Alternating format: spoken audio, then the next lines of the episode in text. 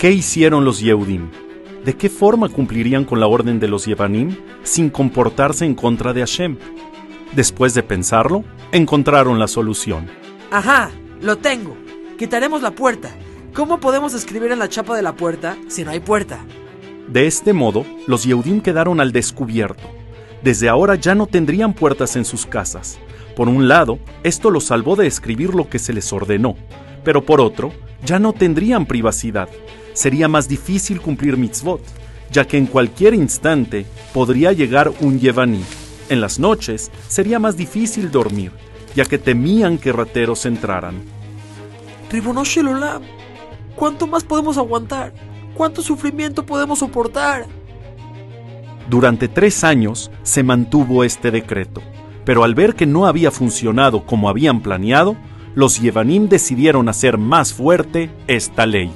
Desde ahora, todo Yehudi que tenga en su propiedad un toro, burro, vaca o ternero, deberá escribir sobre su cuerno en la Nojelek que Israel.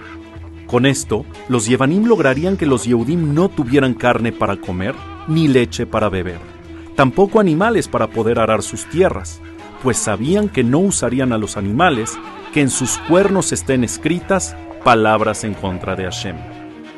Pero los Yehudim una vez más supieron cómo pasar esta prueba.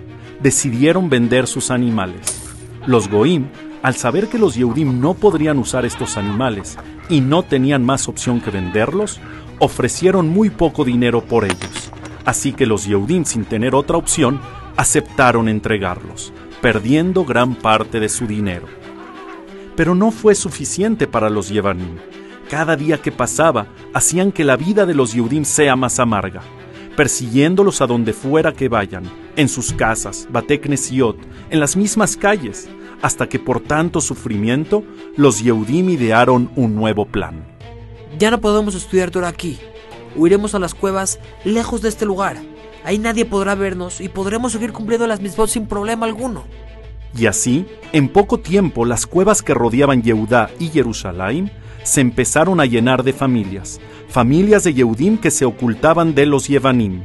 Durante un tiempo pudieron seguir estudiando Torah, hacer Brit Milá y cuidar Shabbat. Pero en una ocasión se empezó a escuchar el galope de los caballos. ¡Aquí vienen! ¡Los Yevanim se acercan a la cueva! Cada vez que los Yevanim entraban a las cuevas, los Yehudim sacaban rápidamente un cebibón para jugar con él y escondían los libros de Torah. De este modo, no sabrían lo que realmente hacían, pero lamentablemente no siempre tuvieron la suerte de ocultar su amor por Hashem. ¡Ajá! ¡Los atrapamos! Con que cuidando Shabbat, ¿eh? Creyeron que se esconderían para siempre. ¡Salgan todos de aquí! De ninguna manera. Nosotros no haremos Hilul Shabbat. Venimos hasta aquí para servir a Hashem y seguiremos haciéndolo. Más vale que salgan, o prenderemos fuego y nadie podrá salir. Todos morirán quemados. No, nosotros serviremos a nuestro rey, no al suyo. Desde Har Sinai dijimos que así sería y así será. Ni un solo Yehudí se movió de la cueva. Todos prefirieron entregarse al Kiddush Hashem. ¡Traigan leña! ¡Ahora! Yehudim tercos. No saben con quién se meten. ¡Prendan fuego! ¡Ya! Después de este gran Kiddush Hashem y Kiddush Shabbat, los Hashmonaim empezaron a ver señales, señales que Hashem les mandaba haciéndoles saber que era hora de pelear y que Él estaría con ellos. Hashem nos está llamando a la guerra, quiere que peleemos. Ah, por favor, ¿de qué señales hablan? Déjense de ideas raras. No, claro que no. Esta será una guerra entre nuestra Kedushá y su Tumá. Y sí, nosotros triunfaremos los Yehudim comenzaban a llenarse de esperanza, pues pronto la salvación llegaría.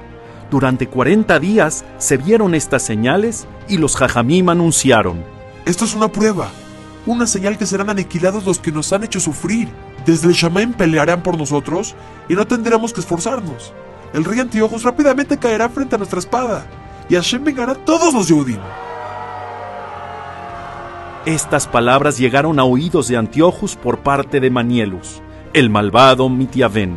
Señor rey, los Yehudim dicen haber visto señales, y sus hajamim nos impulsan a rebelarse contra usted. Se levantarán en armas, y dicen que su reinado pronto será derrocado. ¿Caer? ¿Yo? Ya veremos quién vencerá. Pondré fin a esto. Tráigame Yehudim ahora. Los que sean. Les daré una lección. Una gran lección. ¡Tráiganlos ya!